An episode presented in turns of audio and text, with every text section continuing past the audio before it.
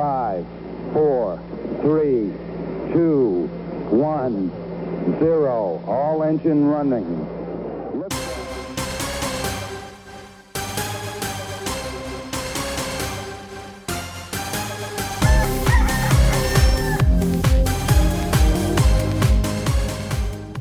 한국과 미국 스타트업 테크 기업에게 조강의 4센트 여든 두 번째 시간을 시작하겠습니다.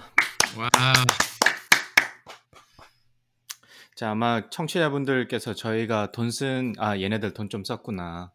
이제 좀 느끼실 것 같아요. 예, 반드시 느끼셔야 됩니다. 큰 돈 썼기 때문에 그 돈 안 되는 방송인데, 네. 이, 이큰 돈을 쓰셔가지고, 네, 저도, 저는 그래도 이제 방, 강의를 하고 이런다고 마이크, 저희가 이제 마이크를 바꿨잖아요. 그렇죠. 예, 네, 그 최수빈 님이 쓰셨던 마이크에 감동을 먹어가지고 제가 이제 사고, 제가 꼬셔가지고 이제 쪼박님도 사셨는데, 그렇죠.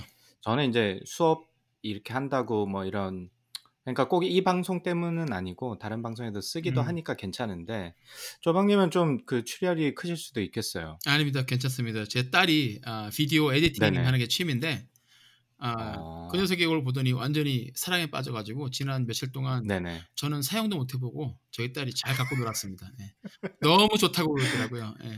아 정말. 예, 아. 녹음이 정말 깨끗하게 되고 그 전까지는 얘가 그 아이폰 갖고 녹음을 했었는데 그거만. 계속 듣다가 요걸 녹음하는 거를 자기가 직접 들어보더니 아 너무 좋다고 좀 자기가 써도 되냐고 물어보더라고요.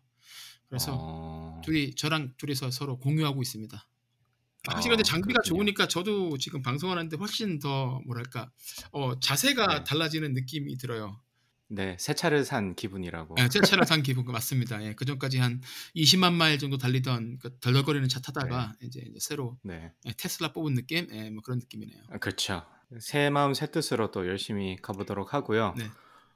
어, 뭐 어떻게 지내셨어요? 뭐 특별한 일 있으셨습니까? 지난주? 저희가 아, 그 인터뷰어를 못 구해가지고 지금 계속 본 이- 방송이 당분간 쭉 나갈 그쵸. 예정인데. 인터뷰 2를 못 네. 구한 거죠. 인터뷰 예, 2. 예. 아, 그쵸. 인터뷰하는 둘이 저기 있고 예, 못 구했는데 그러니까 본방이 네, 사실 나름의 또 매력은 또 있고 본방을 좋아하시는 분들 더 좋아하시는 분들도 계신데 그쵸. 네. 예, 본방은 또 저희가 또 부담이 되기는 해요. 일주일마다 계속 뭔가를 공부해서 파야 되기 때문에 아무리 얇게 판다 그래도 시간이 드는데 네.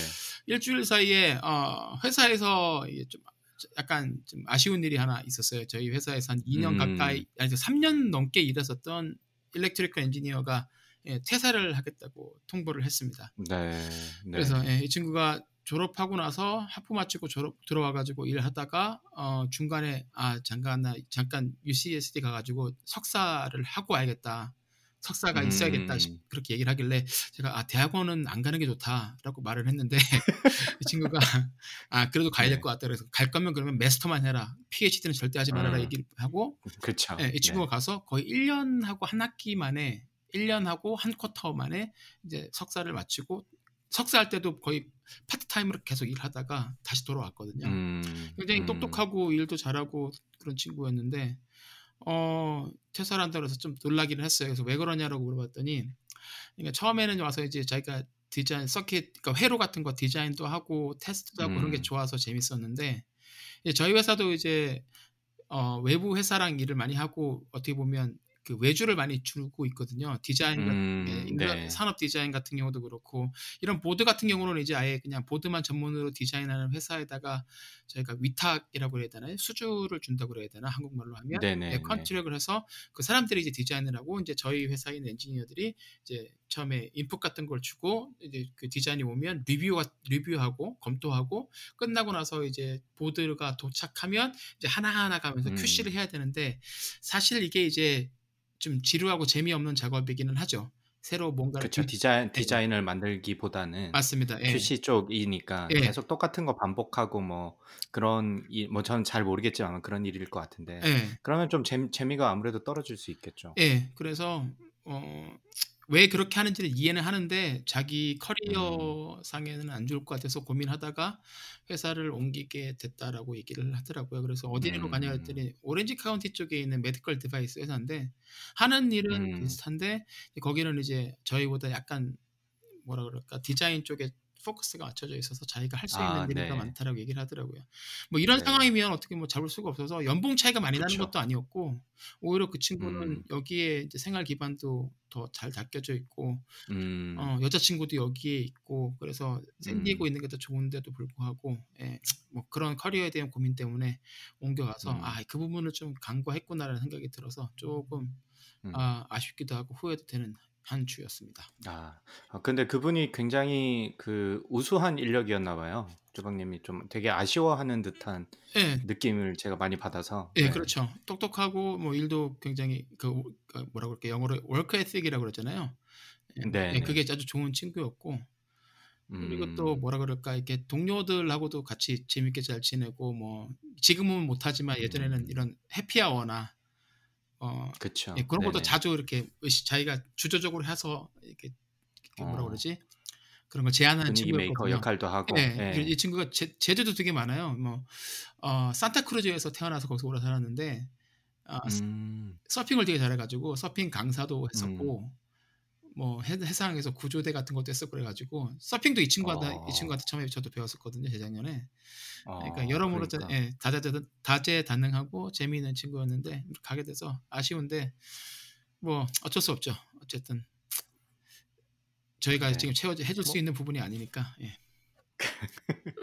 그렇죠. 그런 그 회사 운영할 때 그런 부분도 좀 신경이 많이 쓰이시겠어요. 이제 사이즈가 뭐 워낙 크다 보니까 예전에는 그런 개개인의 어떤 목표나 좋아하는 뭐 장단점, 그다음에 지향하는 바 이런 게 다 이제 캐치가 됐다면 지금 뭐 한 60, 제가 알기로 한 60여 명 되는 사람이 만큼 이제 크니까 일일이 모든 사람들을 알기가 힘들어서 그런 네. 거를 어차피 맞춰줄 수도 없고 효율성을 위해서는 그렇죠 그 그분들이 원하는 일 자체가 말씀대로 아웃소싱이든 contract 하는 게 훨씬 더 유- 유용할 수도 있는 거잖아요. top management 팀 입장에서는. 그렇죠 그래서 그래서- 그런 거는 참 고민일 것 같아요. 커리어 develop을 해준다는 것 자체가 HR 네, 측면에서는 맞습니다 이건데 뭐 이거는 큰 회사들도 다 갖고 있는 고민이어서 그렇죠. 예, 네네. 저- 정답이 없는 것 같은데 조금 더 신경을 아, 좀 못 쓴 게 좀 아쉽더라고요. 그러니까 좀 음. 일찍 생각을 했었으면 예, 일찍 조금 대화를 했었으면 좋았지 않았을까 싶은데 뭐올 음. 상반기에는 저도 뭐 예, 정신없이 그렇죠. 예, 정신이 예. 핑계를 대자면 그런 거다 보니까 그래도 뭐 네. 일단은 예, 이렇게 얘기하고 좋게 아, 일단 헤어지는 거고 어쨌든 그래도 그 서로 돌아 돌아서 예, 또, 만나게 모르죠. 되겠죠. 또 예, 네, 어떻게 또 만날지 예, 인생은 또 맞습니다. 모르는 거니까 저희처럼 맞습니다. 한번 슬쩍 보고 왔는데 한 미국에서 이렇게 1년 넘게 방송을 하게 될 줄을 그러니까요. 몰랐으니까 몰랐으니까. 예, 네, 맞습니다. 조, 좋은 인연으로 어, 오실 것 같고 네. 어, 뭐 또 재밌는 소식을 간단하게 하나 올려주셨네요. 아, 예. 이거 하기 전에 지금 방송 녹음하기 전에 지금 방송이 저희가 9월 13일 네. 미국 시간으로 일요일 서부 시간 8시, 동부 시간 11시인데 오기 전에 잠깐 뉴스를 봤더니 그쵸? 뭐 예. 두 가지 빅 뉴스가 터졌어요. 하나는 몇 주 전에 저희가 이제 잠깐 다뤘었죠. 틱톡 누가 인수할 것인가. 맞아요. 그래서, 예. 네네. 그래서 마이크로소프트가 하게 된다면 하지 않을까라는 예상을 했었는데 네. 어, 그래서 월마트까지 맞아요. 월마트 support가 되면서 같이 그렇죠. 한다 그래서 아무래도 이제 resource 측면에서는 틱톡은 MS랑 월마트 팀이 가져가지 않을까라는 음. 생각을 좀 많이 했었죠. 했었죠. 그리고 그게 더 오히려 네. 어, 어떻게 보면 어, 그쵸. 목적도 목적도 뚜렷해 보이고 반대편에 있었던 음. 오라클보다는 근데 뜻밖의 오라클이 인수하기로 했다고 뉴스가 떴더라고요. 그래서 야 이거. 오라클이 도대체 뭘 하려고 그러지? 이, 도저히 모르겠는데 뭐 이거는 저희가 지금 좀 더 있어 봐야지 알 것 같고 지금으로서는 어, 오라클이 인수하기로 했다라는 거 그거 하나만 그. 뭐 저도 조금 조사를 네. 해봤었는데 지난주 학생들이랑 discussion topic이라 가지고 그러면서 조사를 조금 해봤는데 트럼프 어, 굉장한 지지자라고 하더라고요. 지금 그 오라클 아, CEO도 아. 그렇고 래리- founder도 그렇고 래리 엘리슨이 그렇죠. 예. 네, 네. 그래서 좀 그 트럼프 정부 측에서 아무래도 이 틱톡 인수 관련해서는 굉장히 개입을 초반부터 많이 했었잖아요. 예, 틱톡 맞아요. 예. 운영 자체에 제한도 걸고 어, 그 소위 말해서 좀 이슈를 많이 잡았는데 그래서 뭐 좀 그런 게 아닌가. 저는 저도 이 뉴스를 딱 보고 오늘 조금 전에 딱 보고 아, 그런 게 아닐까라는 생각을 좀 하기도 했었어요. 참고로. 예. 그래서 그래서 하기는 한 거 아니 뭐 하는 거는 하는데 이거 진짜 뭘 어떻게 할지가 도저히 저는 예상이 안 되는 거죠. 오라클이 도대체 틱톡을 갖고 뭘 하려고 그러지라는 게 감이 안 오는데 뭐 네. 한번 지켜보죠. 어, 떤 비즈니스 모델을 만들어내는지 한번 보면 좋을 것 네. 같고 두 번째는 된다 안 된다 된다 안 된다 아, 계속 말이 많았었는데 GPU 그러니까 그래픽 예, process unit이죠. 예, GPU 네. 예, 공룡 업체인 엔비디아가 드디어 예, 소프트뱅크로부터 ARM 예, 음. 세계 최대 반도체 설계 네. 회사인데 이 회사를 인수를 했습니다. 무려 40 billion, 그러니까 40 billion이니까 400억 달러죠. 그러니까는 어, 우리 돈으로 한 사- 거의 47조 원, 48조 원 정도의 인수하기로 최종 합의를 했다고 합니다.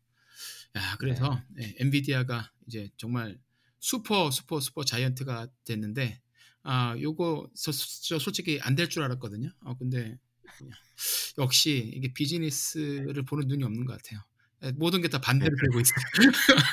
안 될 것 같은데 해버리고 틱톡은 분명 이건 한다 그러면 MS랑 월마트 가져가겠지 했는데 말, 아, 예, 오라클이 네. 가져가고 그래서 아, 하는 일만 잘 아는 일에만 입 털기로 했습니다.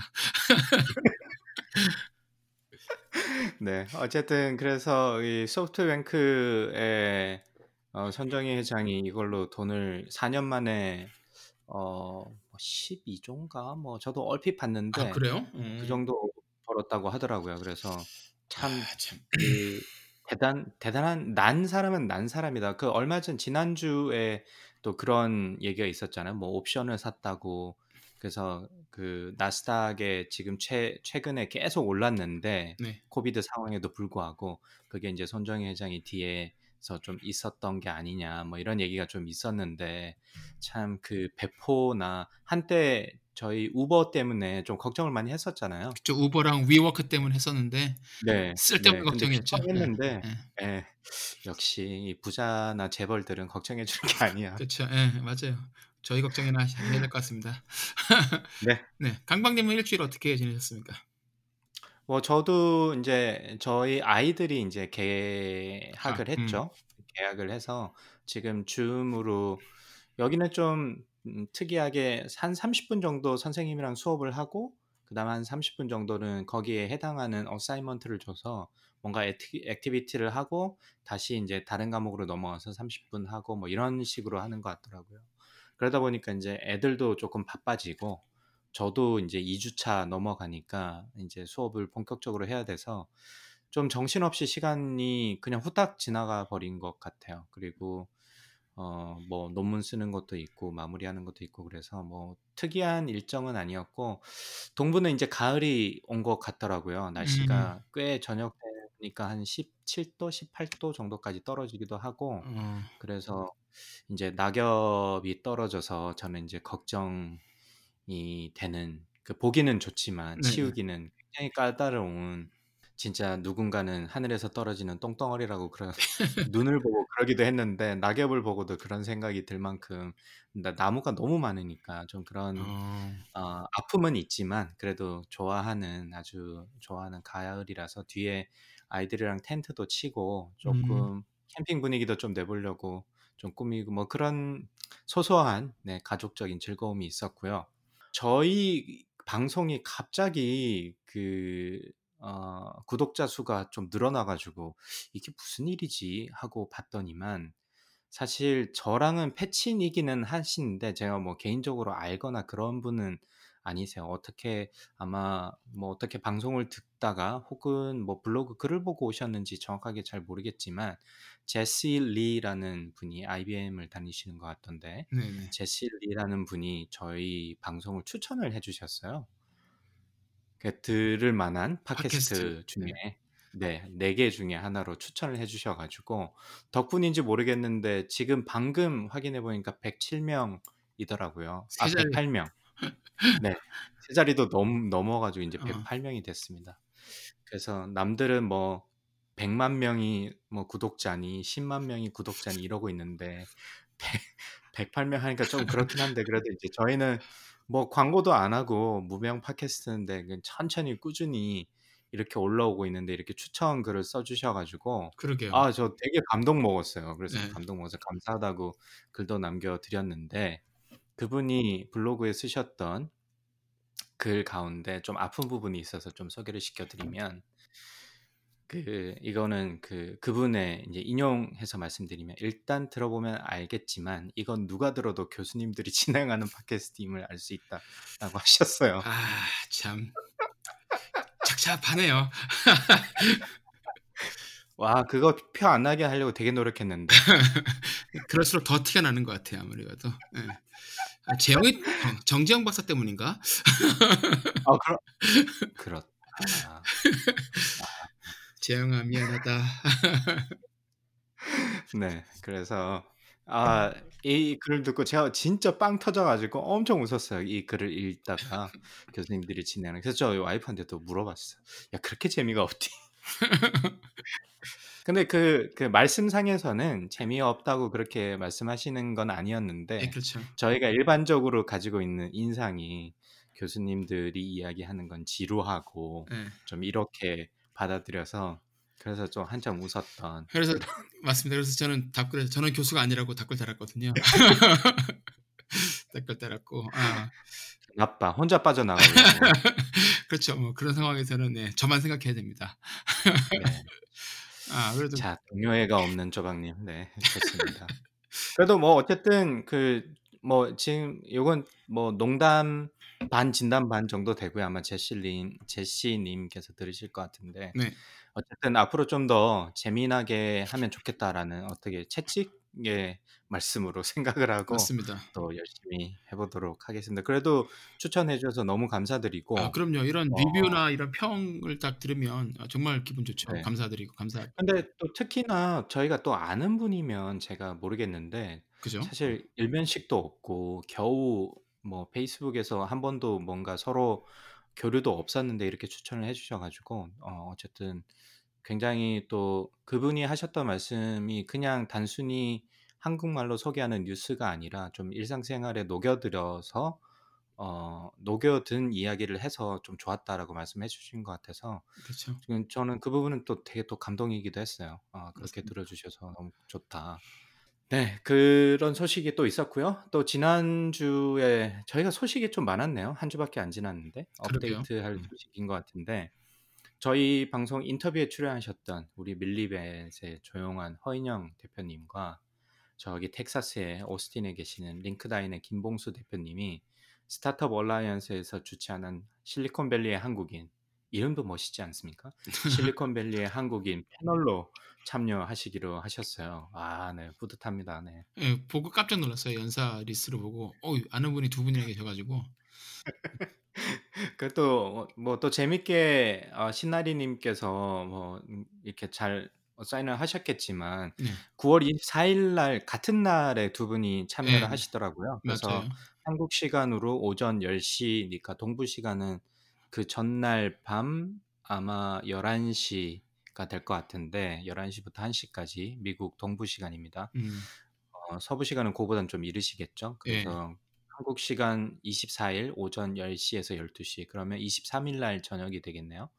그래서 그 두 분이 또 나오신다니까 저희가 또 동지애를 발휘해서 또 많이 시간이 되시면 많이 참여 하셔가지고 어, 들어주셨으면 좋겠고 그 내용을 보니까 이게 9월 22일부터 24일까지 하는데 22일, 23일 다 또 굉장히 재밌는 세션일 것 같더라고요. 그래서 아직까지 자리가 있는지는 잘 모르겠어요. 이게 제한을 두는 것 같아서 자리가 있는지 모르겠는데 가능하시면 혹시 자리가 있으면 이거 들으시는 분은 빨리 가셔가지고 이벤터스에서 실리콘밸리 한국인으로 검색하면 나오니까 등록하셔가지고 또 저희의 조강의 4센트의 파워를 한번 보여주시기 바랍니다. 네. 22일은 뭐 다 찼다고 제가 들은 것 같고 23, 24일 네, 네, 아직 저도. 네. 자리가 남아 있는 것 같아요. 그래서 꼭 시간 되시는 분들은 예, 웨비나니까 뭐 큰 부담 없이 집에서 이렇게 재택근무하시면서 들으실 수 있으니까 좋을 것 같습니다. 네. 그래서 저는 일단은 24일은 참여하기로 했고요. 음. 다른 날짜는 일단 일정을 좀 보고 어, 지금 뭐 22일이 안 되면 23일 날은 뭐 보고 이렇게 두 시간씩 끊어서 하니까 이것도 괜찮은 것 같아요. 매일 음. 이렇게 두 시간 이렇게 간 이렇게 집중적으로 하고 또 다음 날 하기도 하고 이러니까 준비하실 때는 굉장히 힘들 것 같은데 뭐 듣는 사람 입장에서는 부담도 좀 덜하고 굉장히 좋은 것 같습니다. 또 네. 굳이 안 가고도 할 수 있으니까 그것도. 좀 좋은 것 같고요. 음. 네, 저희가 업데이트가 굉장히 많았는데 뭐 저희 잘 살고 있다. 그리고 마이크를 샀으니까 조금 더 좋은 품질의 방송을 들으실 수 있다 정도로 요약을 하고요. 네, 맞습니다.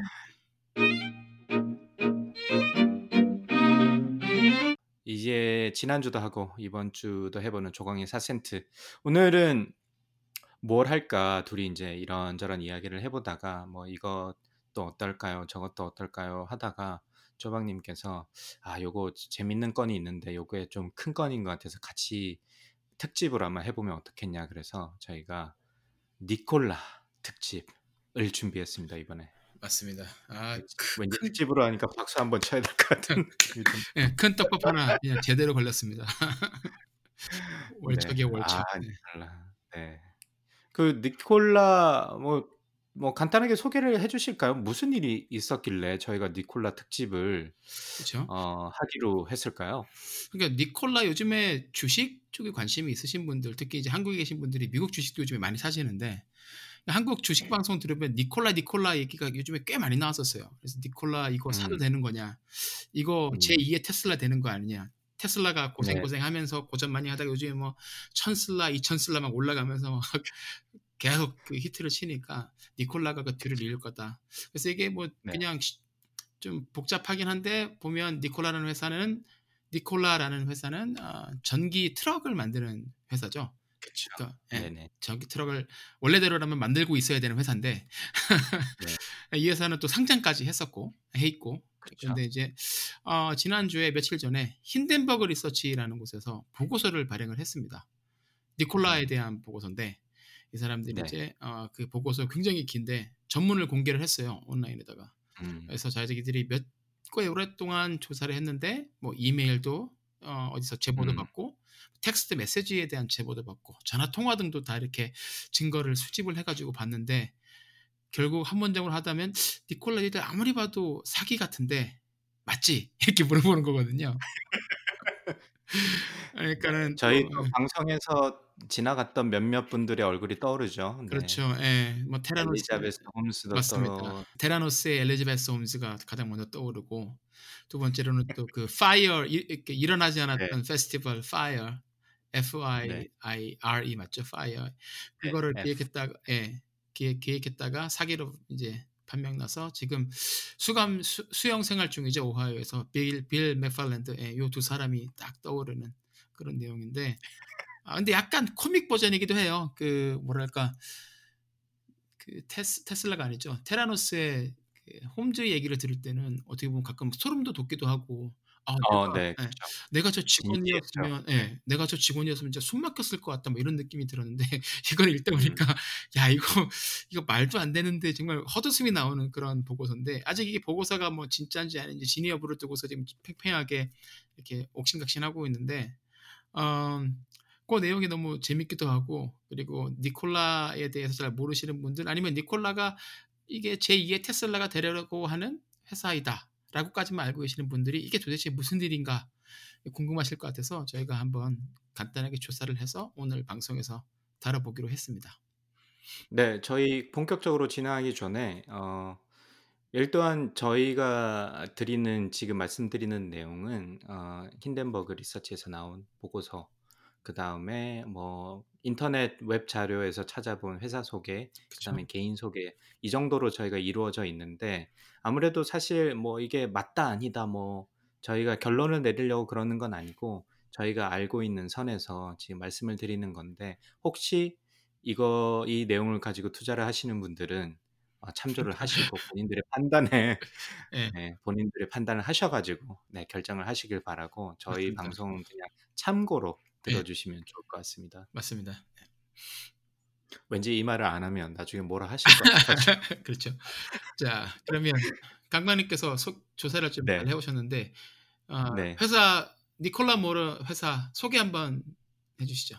저도 사실은 니콜라 이제 제가 니콜라 아, 모터를 알게 된 거는 페이스북에서 최근에 배저라고 하는 픽업 트럭 음. 이 온라인으로 주문을 받는다고 광고가 뜨더라고요. 그래서 제가 이제 테슬라 모델 Y에 요즘 꽂혀 가지고 음. 계속 검색하고 유튜브를 보고 이러다 보니까 아마 거기에서 연관된 전기차 어, 픽업 트럭이죠. 그리고 저도 사이버 트럭 테슬라에서 나오려고 하는 사이버 트럭에 관심도 있어가지고 계속 검색을 하다 보니까 그 니콜라에서 만든 베저라는 전기 어, 픽업 트럭 에 대한 온라인 주문을 받는다고 뜨더라고요. 그래서 이 회사가 뭐지라고 봤는데 일단 디자인이 제 스타일은 아니었는데 뭐 어떤 젊은 친구가 나와서 막 회사 소개하는 그 동영상이 조금 있길래 그렇게 해서 일단은 알게 됐는데 말씀처럼 지난주에 막 주식이 미친 듯이 올랐다가 또 미친 듯이 떨어졌잖아요. 네. 그러면서 니콜라 얘기가 뉴스에서 나오면서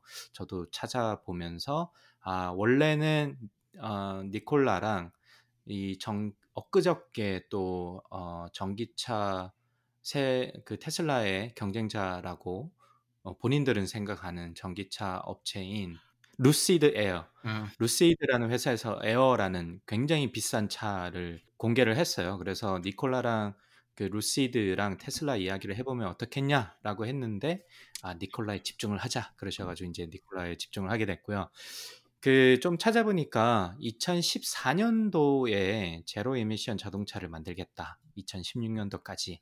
아 그러면서 트레버 밀턴이라는 젊은 친구가 81년생인지 82년생인지 잘 모르겠어요. 음. 그래서 아마 나오는 자료에 따라서 조금씩 다른 것 같은데 아마 81년생으로 추정이 되는데 솔트레이크 시티 유타에 있는 솔트레이크 시티에서 이 회사를 설립했다고 합니다. 2014년도에. 그래서 뭐 더 나가기 전에 그러면 이 트레버 밀턴이라는 애가 누구길래 갑자기 이런 회사를 만들었냐라고 해서 이 사람에 대해서 조금 조사를 해봤는데요. 네. 이 굉장히 재밌는 백그라운드를 가지고 있어요. 그래서 그렇죠. 그 하- 학위는 유타밸리 스테이트 컬리지에서 한 학기만 달리고 때려칩니다. 그 다음에 뭘 했냐면 그 세인트 조지 시큐리티 앤 알람이라는 알람 판매 회사를 설립하는데 이거를 30만 불 에 어, 팔았다고 하죠. 근데 이 30만 불이 실제가 아니라는 얘기가 있더라고요. 그 보고 그 힌덴버그 보고서에서 나오는데 실제는 뭐 10만 불도 안 됐다라는 얘기도 있고 하는 거 보니까 약간 bluffing이 여기서부터 제가 좀 쎄한 느낌이 들더라고요. 야, 이 친구 bluffing이 좀 있는 친구 같다라는 네, 생각이 그렇죠. 들었어요. 그래서 어쨌든 그 대학 학위도 사실 뭐 없고요. 그쵸? 한 학기밖에 안 다녔으니까. 그 다음에 이제 알람 회사를 다니다가 그 다음 이 돈을 바탕으로 해가지고 온라인 중고 자동차 판매 사이트를 만들었는데 실패해요. 그래서 이제 그 백그라운드를 보시면 알람 판매 세일즈 회사를 설립해서 뭐 얼마에 exit를 했든 exit를 했고 온라인 중고 자동차 판매 사이트를 만들었는데 실패를 했고 근데 갑자기 대체 에너지 자동차 회사인 디하이브리드라는 Incorporation을 설립을 합니다. 이거는 이제 본인이랑 이제 business experience가 그래도 조금 두 번 있으니까 아마 이 사람이 아마 말빨이 되게 좋은 것 같더라고요. 유튜브를 보니까. 음. 그래서 이 친구가 마이크 슈룻이라는 사람인데 이 마이크 슈룻이라는 사람은 CNG conversion technology를 가지고 있다고 하더라고요. 그 디젤 자 엔진을 위해서. 그래서 이 두 사람이 의기투합을 해가지고 디하이브리드 Incorporation을 설립을 합니다. 그래서 이제 이- 이 회사가 그러면 잘 됐냐? 사실 결론적으로 얘기하면 잘 된 것 같아요. 팩트에 기반해서 보면. 근데 중간에 보니까 스위프트라고 아리조나 기반의 두 운송 회사 그 자동차 계약을 그 만들어서 제공을 하겠다는 계약을 했는데 실제로 하나도 제작을 하지 못해 가지고 이 회사로부터 소송을 당합니다. 아, 또 완전히 그 테라노스 네. 대자 대자뷰네요. 예. 네 네. 근데 그러니까 생각해 보시면 아무런 백그라운드가 사실은 없는데 그렇죠. 갑자기 이런 회사 뭐 어떤 뭐 마이클 슈룻이 얼마만큼 기술을 가지고 있는지 모르겠지만 그분을 만나 가지고 두 명이서 회사를 설립한 다음에 스위프트라는 어떻게 또 굉장히 큰 운송 회사와 계약을 맺었는데 이게 또 결국에는 이 계약을 성공시키지 못하죠. 그다음에 이제 CNG 기반으로 한 사업을 통해 가지고 워 워링턴 인더스트리라는 회사에 2014년도에 20, 아, 20 million에 팔, 팔렸다고 합니다. 240억 원. 그래서 이게 조금 이해가 안, 안 가더라고요. 왜 갑자기 이렇게 history도 없고 진짜 이게 진짜 갑툭튀잖아요. 어디서 튀어나온 자동차 회사인데 음. 이 워싱턴 인더스트리라는 데서 이 회사를 어떻게 또 그 알게 돼서 구매를 했을까? 그래서 모르겠지만 하나 알 수 있는 거는 이 사람 그 트레버 밀턴이라는 사람이 일단 굉장한 말빨은 있는 것 같다라는 사실은 알 수 있겠더라고요. 그래서 이 돈을 바탕으로 다음에는 2015년도에 니콜라 모터 컴퍼니를 설립하게 됩니다. 그래서 이 회사는 2014년, 15년 요 사이니까 2014년도에 설립을 해가지고 아직 사실 보면 얼마 안 되는 회사죠. 그래서 그 아마 이 테슬라가 굉장히 부러웠나 봐요. 그래서 그런지 뭐 그런 얘기가 있더라고요. 인터넷에 돌아보니까 이 니콜라는 이름 자체도 테슬라 이렇게 니콜라 테슬라라는 사람이잖아요. 그렇죠. 맞아요. 테슬라는 뒤에 테슬라를 딴 거고 앞에 이름인 니콜라 그래서 테슬라보다 앞서겠다 그래서 니콜라라는 일, 이름을 일부러 어, 썼다라는 얘기도 있더라고요. 예, 묻어가려고. 예. 그래서 어쨌든 2014년도 15년도 사이에 이렇게 회사를 만들어서 2019년 3월 달에 어, 23 밀리언을 가지고 어, 389에이커의 아리조나 공장을 인수를 해가지고 수소 전기 트럭을 만들려고 하는 계획을 발표를 합니다. 그래서 그 계획을 발표할 당시에는 2020년에 착공을 해가지고 2021년도에 자동차를 시험하고 2023년도에 상용을 할 예정이라고 발표를 하죠. 뭐 여기까지는 뭐 오케이인 것 같아요. 뭐 돈만 있다면 충분히 할 수 있는 일인데 그 다음에 행보가 좀 특이합니다. 2000, 2020년 3월 그러니까 올해 3월이죠. 네. 올해 3월에 니콜라는 벡터 벡터 IQ Acquisition Corporation이라는 회사랑 합병 계획을 발표를 하는데 이 벡터 IQ인지 벡톨 IQ인지 제가 잘 모르겠습니다. 이 회사는 뭐 하는 회사냐면 그 SPAC이라고 하는 기업을 인수할 목적으로 하는 페이퍼 컴퍼니인 거예요. 어. 그래서 이제 이 니콜라 같은 경우는 그 상장된 회사가 아니고 이게 조건이 안 되니 이 이런 회사 비상장 회사를 가지고 나중에 3년 안에 상장을 시켜야 하는 목적을 가진 회사가 이 SPAC이라는 Special Purpose Acquisition Company라고 하는 SPAC이라는 음. 회사인데 그래서 이 두 회사가 합병을 합니다. 그러니까 벡터 IQ라는 회사는 주주의 돈을 모아 가지고 그 돈을 가지고 어, 아직까지 비상장된 그리고 앞으로 어, 유명한 기업을 발굴을 해 가지고 이 회사를 상장시키는데 목적이 있는 회사인 거죠. 그래서 어쨌든 뭐 니콜라가 어떻게 꼬, 꼬셨든 이 두 회사가 합병을 하면서 그 결과 나스닥에 니콜라가 상장이 됩니다. 그래서 6월 그 올해 6월 4일부터 거래가 시작됐다고 하고 6월 9일 날 주가가 두 배가 됩니다. 불과 5일 만에. 그렇죠. 그러니까 이게 아마 그 6월 달에 엄청나게 올랐잖아요. 테슬라도 엄청나게 지금 계속 오르는 상황이었고 그러다 보니까 좀 그런 그 소리 마서 그, 그 들어가는 시점이 참 좋았던 것 같아요.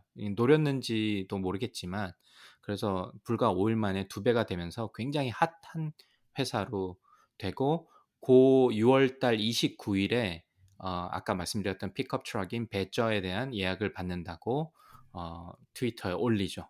그래서 결, 결론적으로는 지금도 페이스북 같은 데 보면 이 배저라는 픽업 트럭의 온라인 예약을 받는다는 얘기가 굉장히 많습니다. 그래서 2020년 8월 현재로 이제 기업 가치가 보면 아마 이게 그 요 며칠 전부터 25%가 떨어졌다고 하니까 그 전 얘기인 것 같아요. 기업 가치가 약 13 빌리언이니까 한 15조 정도에 달하고 시가총액이 기아 자동차랑 비슷해요. 기아 자동차가 17조 정도라고 하는데 불과 4년만 4년 된 뭐 4년 5년 된 회사가 상장한 지 불과 두 달 만에 13조짜리 회사가 돼 15조짜리 회사가 돼 버리는데 더 웃긴 게 실제 매출 첫 이제 보고서를 보고를 해야 되잖아요. 상장이 됐으니까. 음. 실제 첫 6개월 매출이 8만 불이라고 합니다. 근데 그 중에 그 8만 불 중에 3만 6천 불은 밀턴 자신이 그 태양광 장비를 집에다 설치를 했나 봐요. 그죠. 그러니까 자기 집에 설치한 장비 자체가 거의 매출 첫 6개월 매출의 거의 절반인 거예요. 그래서 완전 코미디인 거죠. 아, 참 나노셀 나노셀렉터 첫 6개월 매출은 기가보다 많이 나왔는데 참 기가 막히네요. 난, NanoCellect도 10, 13 billion이 될 충분한 자격이 있습니다.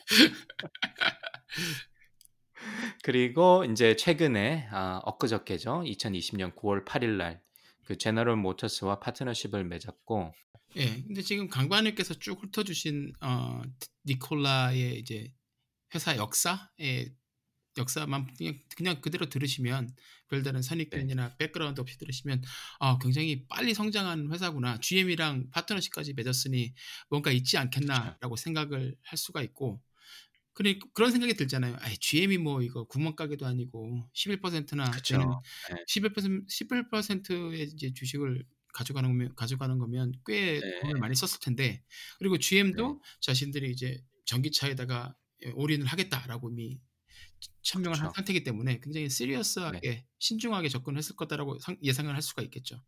그런데 힌덴버그 보고서를 보면 사실은 그게 그렇지 않다라고 하면서 내막을 보여주는 거죠. 그러니까 이게 딱 예전에 네. 테라노스랑도 비슷해요. 테라노스도 월그린, 세이프웨이 이런 데랑 엄청나게 큰 그렇죠. 계약을 네. 맺었으니까 에이 월그린이 설마 그것도 안 하고서 이런 걸 했겠어? 아니 그것도 안 하고서 이렇게 그 자기네들 매장에다가 음. 테라노스 그 기기들을 갖다 놓고 거기서 이렇게 테스트를 할 수 있게 진단을 할 수 있게 해줬겠냐 얘기를 했는데 그렇게 사람들이 그래서 안 믿었었는데 결국 배드벨러드 책을 보니까 그게 다 가짜였고 다 속아 넘어갔다고 했잖아요. 이것도 좀 비슷한 것 음. 네. 같아요. 힌덴버그 보고서에 따르면입니다. 네. 근데 이제 그리고 힌덴버그 그쵸. 또뭐그 힌덴버그 보고서의 그 요약 마지막 부분에 보니까 또 그 테라노스 케이스를 언급을 하기도 하더라고요. 그렇죠. 보니까 그것도 좀 저는 인상적이었어요. 예, 맞습니다. 예, 이게 한국에서 좀 나오기 힘든 내용의 보고서긴 한데 일단 힌덴버그 보고서는 예, 자기들의 포지션을 정확히 얘기를 했죠. 그러니까 디스클로저를 완전히 그쵸. 한 거죠. 네. 우리는 숏 포지션을 지금 견지하고 있고 그러니까 음. 니들 주가가 하락할 거라는 거를 거기다 배팅을 하고 있다. 우리 공매도를 하려고 한다라는 걸 이제 얘기를 한 거죠.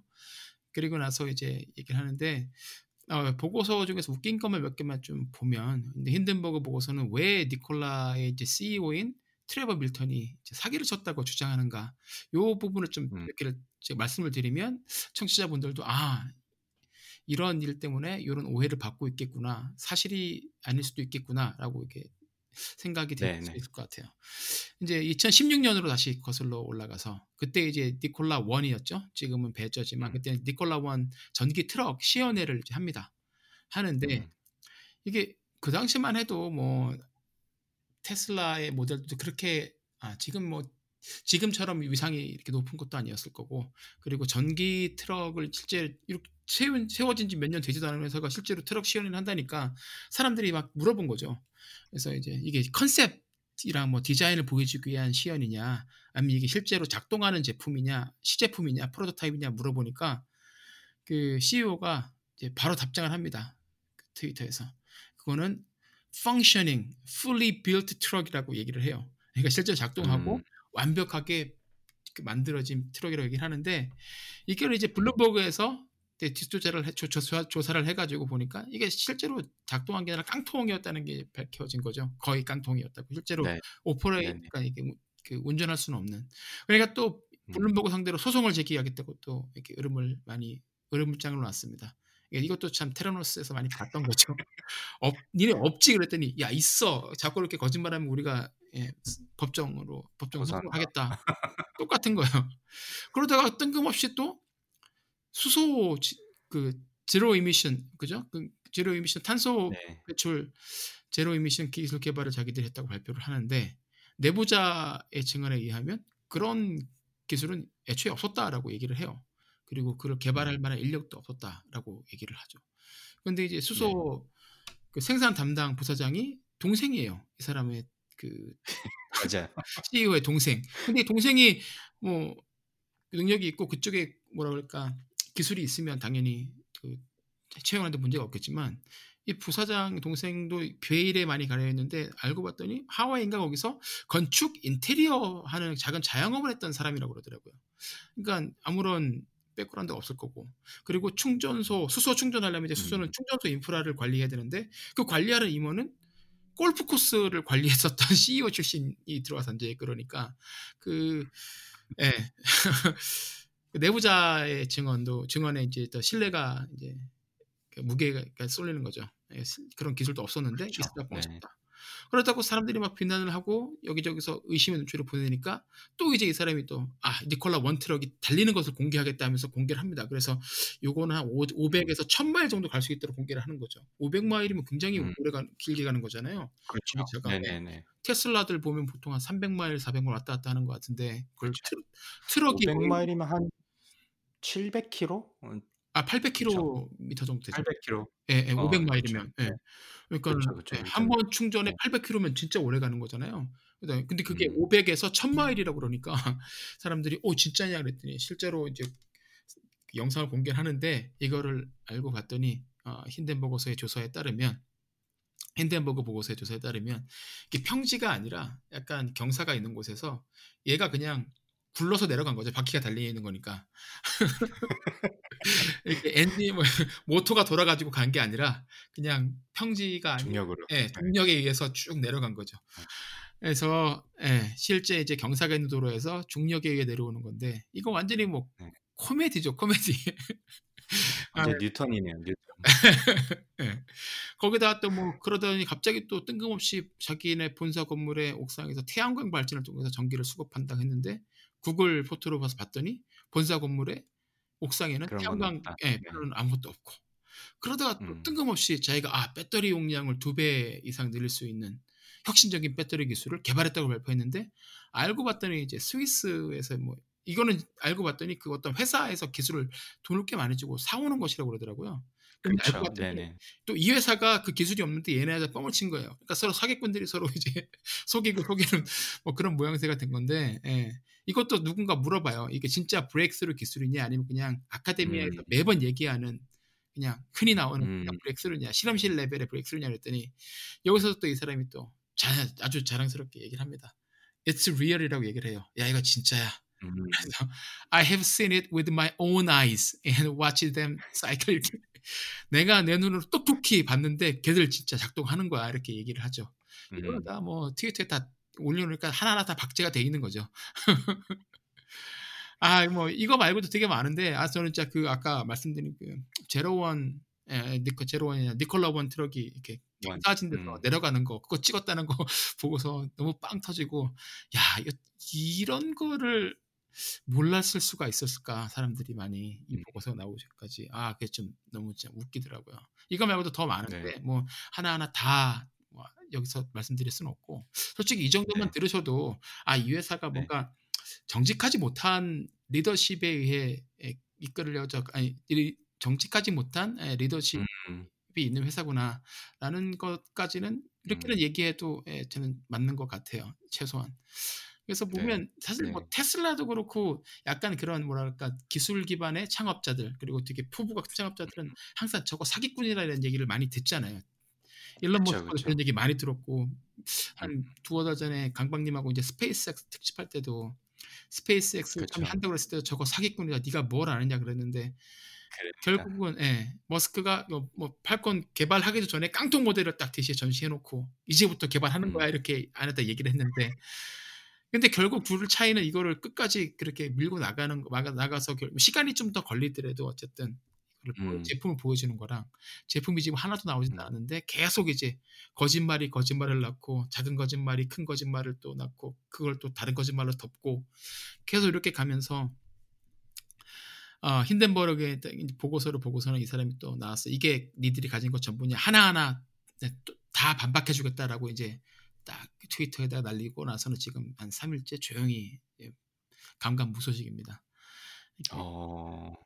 네, 그리고 그 시연장 그것도 뭐 아까 그 언덕에서 굴린 것도 그렇고 시연을 직접 할 때도 그게 아마 유튜브에 나와 있는 영상인 것 같은데 제가 중간까지 좀 보다가 말았는데 일단 이 친구가 되게 그냥 듬직한 미국 사람처럼 생겼어요. 백인에다가 음, 등치도 크고 약간 호남형인 것 같아요. 좀 그 살도 좀 이렇게 둥글둥글하게 있어 잘생겼다기보다는 되게 호남형이고 말을 굉장히 잘한다는 느낌을 좀 받았었고요. 근데 어쨌든 그 시연을 할 때도 원래서 차에서 전기가 나와가지고 차가 운영되는 걸 보여줘야 되는데 밑에서 그 선을 끌어다가 전기선을 끌어다가 안 보이게 이제 그 무대 바닥에서 끌어다가 연결시켜가지고 차가 움직이는 것처럼 보였다는 얘기도 힌덴버그 보고서에 좀 있어가지고 그러니까요. 아 그 그 똑같잖아요. 그 테라노스에서 그저 맞아요. 시멘 네. 시멘스 제품들 다 한 곳에 모아 놓고 거기서 다 실험하고 거기서 다 진단하고 예. 나가면서 사실 자기들이 만든 제품에서 나간 것처럼 다 꾸미고 그쵸. 예. "잠깐 기다려 봐." 이러면서 예. 가 가지고 뭐. 어디 다른 별도의 공간에 가 가지고 실험하고 다시 가지고 돌아오고 막 그랬다고 그랬었잖아요, 그때. 예 맞습니다. 뭐 똑같아요. 아 근데 얘들은 어쨌든 거기까지 가 가지고 아 상장까지 가서 돈도 꽤 많이 음. 캐시아웃도 했고 그리고 상장한 음. 다음에 그 예수 기간이라고 그러나 락업 기간이 1 년인데 그걸 반으로 줄였다 그러더라고요. 네네. 그렇다고 또 하더라고요. 예 고것만 보더라도 아 뭔가 이 도덕적인 해이도 되게 심한 것 같고 예 음. 별로 이렇게 그럴까 음 '정상적인 회사? 어 좋은 회사는 아닌 음. 것 같다.'라는 생각이 들더라고요. 예. 네. 그리고 이 이 케이스를 보면서 아까 말씀드렸던 머스크도 사실은 그 팔건 모델도 마찬가지고 그 테슬라도 처음에 좀 이슈도 많고 문제도 많았었잖아요. 음. 그것처럼 '그런 케이스가 아닐까. 우리가 몰라본 천재가 아닐까.'라는 어 생각도 저는 했 하긴 했었거든요. 예 예. 그러면서 인제 인제 이 사람의 그래서 제가 아까 백그라운드를 쪼끔 말씀드렸는데 이게 좀 그렇게 믿기에는 '쪼끔 뭔가 잘 안 맞는 부분은 있는 것 같다.'라는 생각이 좀 많이 들어서 뭐 그런 이 자동차에 대해서 뭔가 기술이 있는 것도 아니고 물론 그 dHybrid Incorporation을 설립할 때는 다른 친구가 있긴 했지만 그리고 뒤에 뭐 CNG도 나오고 hydrogen 그 수소 자동차도 나오고 전기도 한다 그러고 사실 읽으면서 '이게 그거였나? 저게 그거였나?' 뭐 이런 생각도 좀 많이 들더라고요. 그래서 음. '도대체 얘네들은 뭘 하려고 그러지? 전기차인가? 수소 수소 기반인가?' 뭐 이런 생각이 좀 왔다 갔다 하는 거 봐서도 쪼금 뭔가 좀 뭔가 일관성이 없고 어좀그 '퀘스천 마크가 많다.'라는 정도로 정도가 많이 떠올라서 과연 이 니콜라의 어떤 이번 이벤트가 어떻게 결론이 날지 일단 궁금하고요. 그리고 제가 쪼끔 더이 사람에 대해서 찾아봤는데 LA 타임즈에 나온 소식이 좀 재밌더라고요. 유타에 집이 있다고 하는데 그 렌치라고 하죠. 목장이 예 예. 그 2,000 에이커의 목장이 있다고 합니다. 2,000 에이커요? 자기 예2,000 에이커. 제가 또 평수를 계산을 해 봤죠. 2,500,000 평이라고 하는데 아 감도 안아 오네요. 예. 축구 네. 축구장 그몇개 이렇게 딱 해 주셔야 되는데. 아 죄송합니다. 아 다음부터는 그렇게 하겠습니다. 그 그래서 ranch가 그 정도 되고 그 목장 그러니까 땅 지대가 그 정도 되는 거고 자기 본인이 살고 있는 집은 그 강변에 있는 맨션인데 riverside mansion인데 16,800 square foot 이니까 한한 480평 정도 크기라고 하고 어 32 million 짜리 어 집에서 산다고 하더라고요. 그래서 아 이게 물론 뭐 돈을 잘 벌어 가지고 미국은 기회의 땅일 수도 있으니 자기가 성공해서 잘 벌어 가지고 이런 집을 산다면 뭐 좋긴 하겠는데 지금 앞서서 말 말씀드렸던 그런 일들을 봤을 때는 쪼끔 뭐 '퀘스천 마크가 아닐까.' 어쨌든 부럽다. 2,500,000 평짜리 목장에 480 80 평짜리 집에 사는 건 참 부럽다라는 생각이 들었어요. 뭐 얼마나 아. 그렇겠습니까. 예. 네. 그래서 인제 결과가 어떻게 될지 한번 지켜보시면 좋겠고요. 그러면 그 제가 요 이야기를 하다 보니까 갑자기 든 생각이 그러면 '힌덴버그 얘네들은 도대체 뭐 하는 회사지?' 아까 음. 숏 포지션 있다고 했는데 그런 생각도 좀 들더라고요. 그래서 쪼끔 간단하게 찾아봤는데 어 네이트 앤더슨이라는 그 뭐 CFA 어 재무 상담사 뭐 CAIA라는 뭐 자격증이 있나 봐요. 어쨌든 재무나 이게 어카운팅 쪽을 좀 전공 전문으로 하는 분인 것 같고 이분이 설립한 회사로 아마 재무 관련 연구, 조사 같은 데 전문성을 가지고 있다고 합니다. 그래서 지분이나 신용, 파생 상품 등을 분석해 가지고 기업 투자 기업에 제공하는 것으로 보이고요. 그러면서 아마 회계 부정이나 경영진의 부조리 어 내부적으로 뭐 어 뭐 stock 그러니까 지분의 변동이나 이런 비공개 거래들, 불법이나 비윤리적인 비즈니스 같은 거를 좀 전문적으로 좀 후벼 파는 그런 곳인 것 같고요.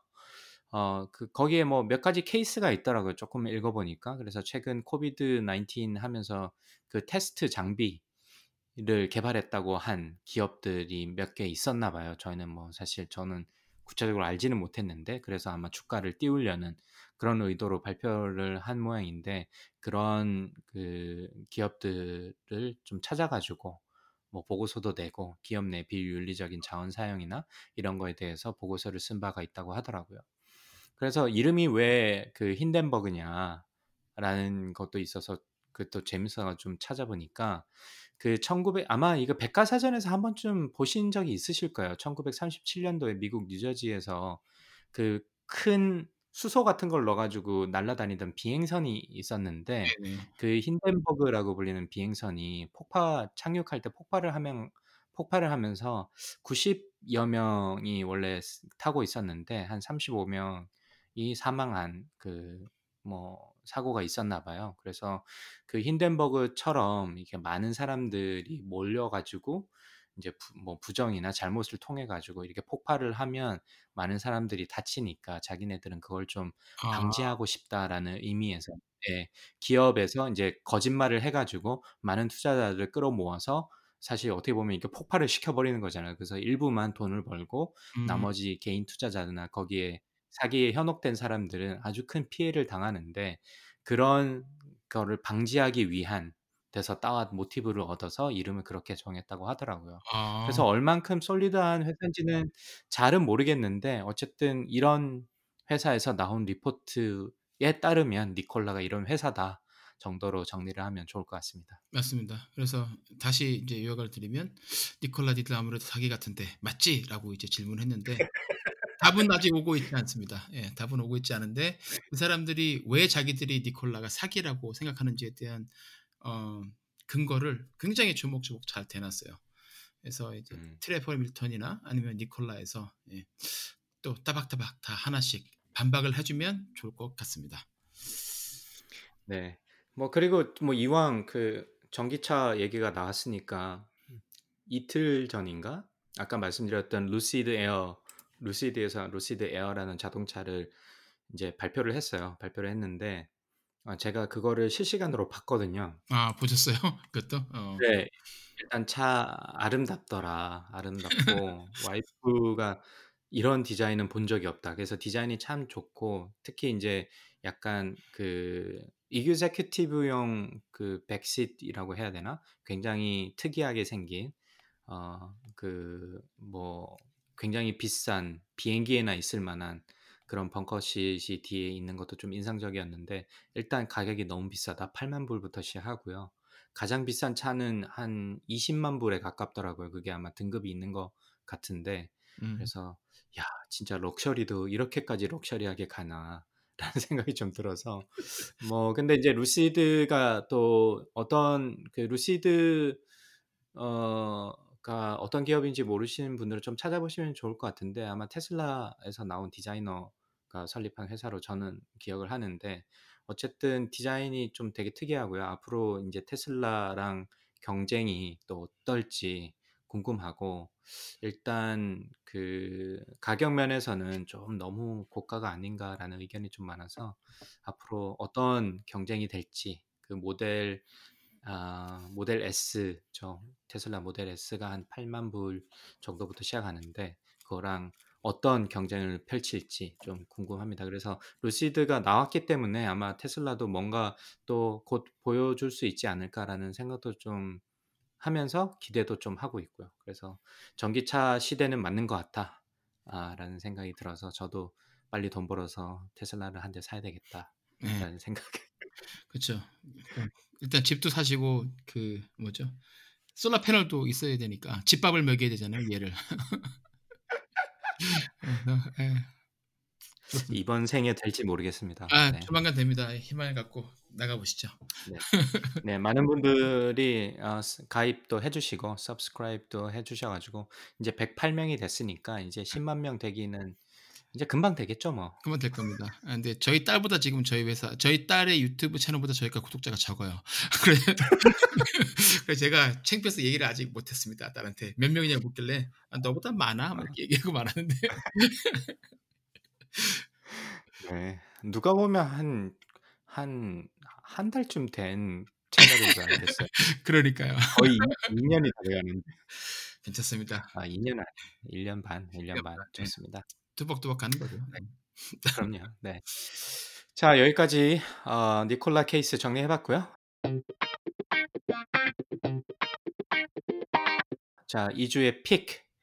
어 오늘 쪼박님 어떤 거를 들고 오셨습니까? 예. 저는 어 이번 주에는 저 실험할 일이 좀 있어 가지고 중간 중간에 이제 어 팟캐스트를 찾아 듣다가 아 우연히 이제 얼 얼마 전에 한국 기사에 한국 신문 같은 데서 기사로 나왔었어요. 그래서 아 조니 킴 다들 아실 텐데 한국 분이시죠. 그러니까 미국에서 태어나셨지만 한국 분이신데 이렇게 Navy SEAL 장교이셨고 그리고 나서 파병 후에 하버드 Medical School에 갔다가 이제 나사에서 이제 뽑는 우주인에 뽑혀 가지고 예 화제가 되셨던 그쵸. 인물인데 어 이분이 어 또 되게 유명한 유튜브 아 유튜브? 예 유튜브 겸 팟캐스트 채 팟캐스트 채널에 출연하셔 가지고 인터뷰를 했어요.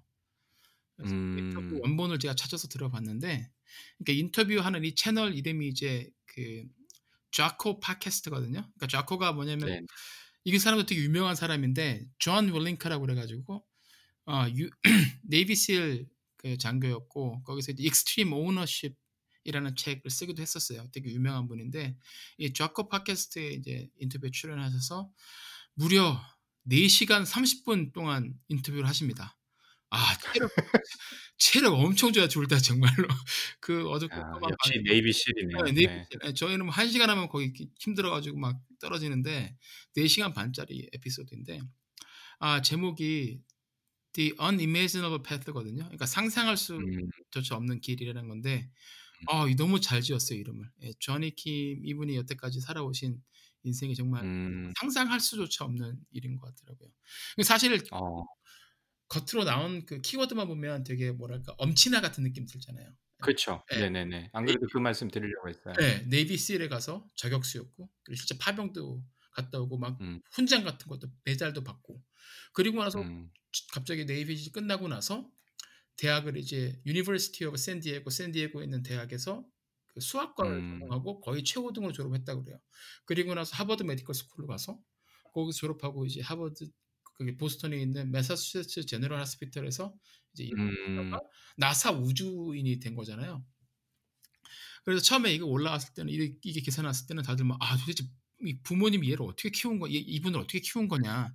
얘기 많았는데 이분이 그 전까지 뭐 별다른 얘기를 안 하다가 여기서 예 좌코 그그 윌링크가 또 서로 잘 아는 사이고 하니까 솔직하게 음. 자신이 살아온 이야기를 다 합니다. 그래서 뭐 한국 음. 뉴스에 나왔지만 아버지한테서 굉장히 학대를 많이 받았고 그리고 이제 고등학교 어. 졸업하기 전에 아버지가 예 그 경 가정 폭력을 신고를 받고 출동한 경찰에 총에 맞아 사망을 하세요. 그래서 네. 그 일이 있고 나자마자 졸업을 하고 바로 네이비 실에 입대를 했다 그러더라고요. 그래서 인제 음. 이 여기부터 시작을 해서 이제 그 이후에 이 이야기들이 쭉 나오는데 이거를 그냥 그 팟캐스트로 들으시는 것보다 유튜브 가능하시다면 유튜브로 화면까지 같이 보시기를 추천드립니다. 음. 엄청나게 괴로워하시면서 말을 하나씩 하나씩 내는 내뱉으시는 게 보이거든요. 음. 예. 한 번도 밖에다가 얘기를 해본 적이 없대요. 근데 이제 이 팟캐스트에서 이제 그 좌코 팟캐스트에서 이제 그존 윌링크가 물어보니까 거기 이제 대답을 하시는데 이 뒤로 가면서 이제 음. 점점 좀 편하게 말씀을 하시거든요. 이 보시면 음. 아 야 이거는 영화로 만들어 줘도 사람들이 현실성 없다고 깔 만한 그런 내용인데 이분이 살아있는 음. 내용이니까 한번 보시면은 굉장히 아 좋을 것 좋을 것 같습니다. 이게 4 시간 반짜리라서 한 번에 다 들으실 수는 없을 거고 중간 중간에 이렇게 음. 잘라져 있어요, 유튜브에 보면. 그래서 뭐예 Navy SEAL에서 있었던 일, 뭐 어디에서 있었던 일, 뭐 Medical School에 갔다 갔었을 때 그리고 나사에서 하고 있는 일 이런 식으로 얘기가 많이 나오는데 중간 중간에 음. 이제 예 좀 멋있는 이야기들도 많이 나오고 이거 보시면 아이예이존 조니 킴 이분의 인생에 대해서 한번 제대로 이해하실 수 있고 언젠가 한번 이분이 이분의 일생을 일대기를 가지고서 책이나 영사 영화로 나오지 않을까 그런 생각 들더라고요. 그래서 음. 예. 그 좌코 팟캐스트 J O C K O 좌코 팟캐스트 제 221편입니다. 거기서 찾아서 네. 보시면 The Unimaginable Path 조니 킴 인터뷰 예, 추천드리겠습니다. 네, 저희도 한 221 편 정도 가면 이렇게 유명한 분을 3 시간 반 정도 3시간 인터뷰를 할수 있을 것 같아요. 예, 운동 많이 해야 되겠네. 네. 저희가 지치면 안 되니까. 그거 보면 껌껌해요 조명도. 그래서 막 근육 이런 사람들이 아니란 사람이 앞에 앉아가지고 질문하고 반대편에 어. 이제 예, 전 이킴이 앉아서 대답하시는데 아 그 분위기 자체가 되게 참 신기하기도 해요. 예. 네, 좋습니다. 저도 한번 꼭 보겠습니다. 4 시간 네. 반짜리.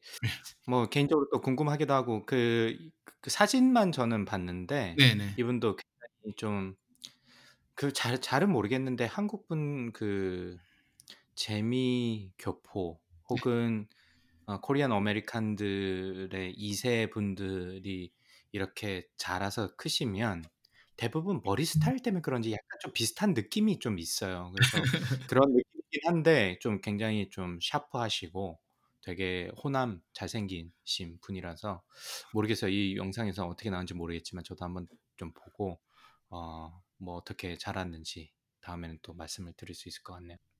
강박님은 강박님은 위기의 픽 네. 어떤 걸 가지고 오셨습니까? 그 하다 보니까 저희 둘 다 유튜브에서 나온 콘텐츠를 어, 가지고 왔는데 어, 저는 사실은 김우중 님이 어, 그 페이스북에 올려주신 글을 보고 제가 이 다큐멘터리를 찾아서 보고 굉장히 좀 흥미롭게 봐가지고 여러분들한테 추천을 드리는데 아마 아시는 분들도 이미 있으실 것 같은데 유튜브 채널에 알파고 알파고라는 다큐멘터리를 추천을 드리고요. 뭐, 어, 뭐 아시겠지만 그 이세돌 구단, 이세돌 구단과의 대전을 그린 이 전부터, 그 바로 직전부터 어떻게 알파고를 개발했는지는 조금 나오고 주 컨텐츠는 이세돌 구단과의 대전 이야기인데 아 근데 그 긴장감 그 그렇죠. 예. 아무래도 이제 알파고를 그 개발한 팀 입장에서 보여준 그림이 많아요. 물론 이세돌 구단을 뭐 조명한 부분도 있고 인터뷰를 따온 것도 있는데 대부분 알파고 팀 내에 어떤 뭐 discussion이라든지 어떤 현장 분위기 이런 걸 많이 조명을 했는데 어 그러니까 좀 신선하더라고요. 저희는 아무래도 이세돌 구단을 뭐 저는 바둑을 잘 모릅니다만은 저희 아버지가 바둑을 너무 좋아하셨는데 바둑을 빠지면 공부를 못 한다고 안 가르쳐 주셨어요. 그래서 저는 바둑을 진짜 모르는데 어쨌든 그 이세돌 구단의 좀 심정적으로 아무래도 한국 사람이니까 좀 그런 면이 있었는데 이, 이 개발자 입장에서는 알파고를 팀을 운영하는 개발자 입장에서는 또 어떤 어, 또 고민, 어떤 생각들이 있었는지를 좀 잘 흥미진진하게 잘 표현한 것 같아서 여러분들 한번 꼭 보시면 어떨까 싶고요. 유튜브 채널에서 그 원래는 유료였나 봐요. 무료로 풀려 있어서 음. 어, 누구나 보실 수 있으니까 그냥 알파고로 검색을 하시면 어, 좀 아실 수 있고 어, 어떤 어떤 분이 개발을 했는지 또 누가 그 뒤에 있었는지 음. 어, 이런 이야기도 할수 있고 왜 그 스톤이라고 하는 바둑을 어, 이 AI를 접목을 하려고 했는지 뭐 이런 이야기도 좀 나와 있어가지고 어, 좀 재미있게 예, 여러분들께서 보실 수 있지 않을까 싶고 그 이사돌 구단이 이기는 장면. 아, 예, 삼국에서 이기는 장면에서 나온 그 어, 탄성과 뭐 사람들이 당황하는 장면, 예, 요거는 뭐 김우중 님도 그렇게 말씀하셨지만 뭐 아무래도 저희가 또 그 이세돌 구단을 응원하는 입장에서 좀 어, 좀 이게 희열이 느껴지더라고요. 그래서 좀 여러분들께서도 한번 그 느낌을 느끼 느껴 보셨으면 좋겠고 사실은 저는 바둑에 관심이 그렇게 많이 없어가지고 뭐 바둑 채널을 보거나 그러지 않았는데 처음으로 이세돌 구단이 말하는 거를 처음으로 굉장히 오랫동안 들은 거예요. 이 다큐멘터리를 보면서 아, 그래서 야, 저분도 아, 좀 이렇게 일반적이지는 않은 분이다. 일단 뭐 그 바둑에서 또 구단이 됐고 뭐 자기만의 세계를 갖추신 분이라고 굉장히 아름답게 바둑을 둔다고 뭐 표현을 하던데 저는 그 의미를 잘 모르지만 어쨌든 이분도 굉장히 독특하고 왜 이 알파고와의 대전을 수락을 했는지 그리고 얼마만큼 긴장했는지 이런 것들이 그냥 그대로 느껴져서 전 너무 좋았어요. 음. 그래서 여러분들과 함께 한번 꼭 추천을 드립니다. 네, 보니까 1시간 30분짜리 굉장히 짧습니다. 예. 그러니까 부담 없이 보실 수 있을 것 같고. 네. 예. 이거 먼저 보시고 4시간 반짜리 네, 조니 조만간 게임 인 예. 1시간 반짜리 알파고 먼저 보시고 그리고 나서 4시간 반짜리 조니 킴 인터뷰 들으시면 될 것 같네요. 자, 그 새로운 자동차, 새로운 마이크와 함께한 이번 방송 네. 조방님은 어떠셨습니까? 마음이 조방님 목소리 굉장히 업돼 있으세요. 굉장히 좋으신 것 같은데. 예. 확실히 장비가 그래도 기 기본적으로 갖춰져 있으니까 뭐랄까 말도 좀 좀 편하게 나오고 그리고 그 전에는 음. 제가 갖고 있던 마이크가 이렇게 뭐죠? 한쪽 귀에다 꽂고 그리고 아, 네. 연결돼 가지고 마이크 몸에다 붙여 있는 이렇게 집게로 딱 핀으로 꽂는 마이크였는데 그러다 보니까 이게 한쪽으로 들리는 것도 살짝 잘 안 들릴 때도 있고 그리고 말을 음. 하면 제대로 말이 안 되니까 끊기기도 하고 그러니까는 계속 신경 쓰였었는데 오늘은 그게 아니고 앞에 이게 있으니까 좀 등치도 이게 있잖아요. 네. 있으니까 뭐랄까 딱 예. 그 앞에 자세 아 바로 잡고 그 파란색 네. 불빛을 보면서 계속 얘기를 하니까는 집중도 잘 되고 좋네요. 역시 역시 장비가 있어야 되는 것 같아요. 아 최소한의 예 장비는. 예.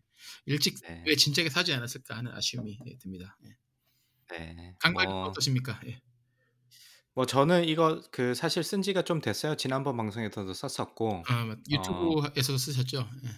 유튜브에서도 썼고 제 수업하는 데도 지금 쓰고 있고요. 그래서 좋습 참 만족하면서 잘 쓰고 있고 역시 '돈은 써야 맛이다.' 아 그럼요. 예. 써야 됩니다. 그래서 이제 비니 쓰고 선글라스 끼고 방송하는 날. DJ 진 제가 혹시나 다음에 또 샌디에고를 가거나 네. 그런 일이 있으면 이 마이크는 이게 그 케이스도 주더라고요, 보니까. 예. 네. 그래서 거기에 고이 싸 가지고 가서 이거를 2 대를 꺼내 놓고 방송하는 날을 학수고대 기다리고 있겠습니다. 아 좋네요. 예.